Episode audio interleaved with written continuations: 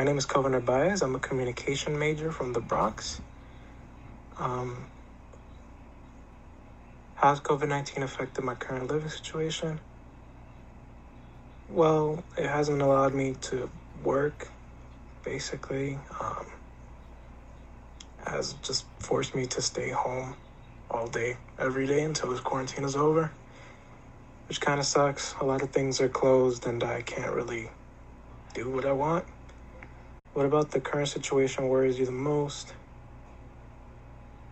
Um, the panic that everybody is in about it. That that's really it. I'm, I'm not really afraid of the virus itself. Um, I understand it's deadly, but it's not really a concern if you practice good hygiene, I believe, from what I understand. And what gives me the most hope? All these programs that have come out because of COVID 19 that should just be implemented in general, all this help that everybody should just be getting in general, just seeing humanity come together like that. Um, I'd like for all that to stay after the virus is gone and the quarantine is gone, but you know, we'll see about that. And then what's the first thing you're doing once it's all done? Working, I hope. Hello, my name is Penelope Medina. I'm a senior at the University at Albany, majoring in psychology and minoring in criminal justice. Right now, I'm working and trying to finish up school. That is very complicated only because this switch from going to classes every single day versus not going to classes but still having to work like that that's a drastic switch my brain like has shut off i do not want to do any schoolwork i feel like due to the coronavirus it's so much harder to do my schoolwork the job that i have is i take care of people who are mentally disabled and they need care 24 7 so from it's it's a job where we people need to be the house needs to be staffed every single hour of the day.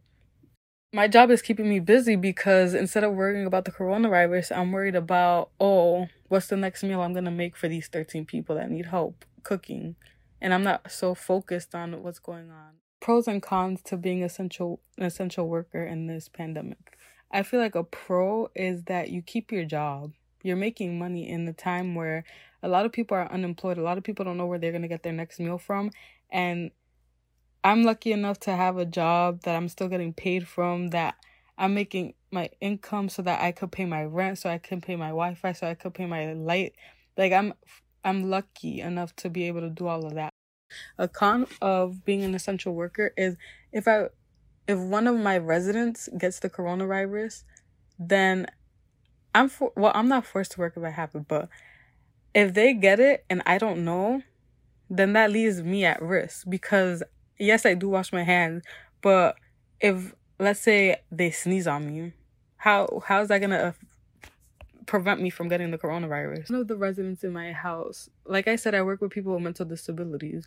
She thinks that she has the virus and she's doing things that she's heard on the news that people have.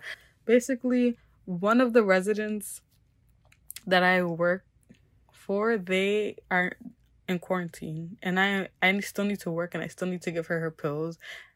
I still need to make her food and take it up to her. I just have to take extra precautions because who knows if she really has the virus or not. We don't know for sure if she has it, but she says she has all the symptoms, so we have her in quarantine for now. So a con is getting the virus. Another con for me is giving it. What if I have it and I don't know and I spread it in the house? I'm the only person going into that house. Me and my and my other coworkers are the only ones going. We one of us can have it and then go into work and just spread it into that whole house. And I work with people that are old with and young people, people with diabetes, like these people do have things going on in their bodies that I feel like weaken their immune system, and I feel like it's gonna be worse for them if they get the coronavirus. Another con of working during this pandemic is we are on lockdown. So I recently ran out of food and I work until 8 p.m. for the next three days. How am I going to get groceries if supermarkets close at 8. I work from 8 o'clock in the morning to 8 o'clock at night. We in my job we have long shifts because we're understaffed. So our shifts could go from 15 hours to 13 hours to 9. So a lot of things are going on, but that honestly graduating is what is giving me the most hope out of all of this. Getting my degree because that's something that I worked for so long. Don't forget to comment, like, and share. And stay tuned for our next episode.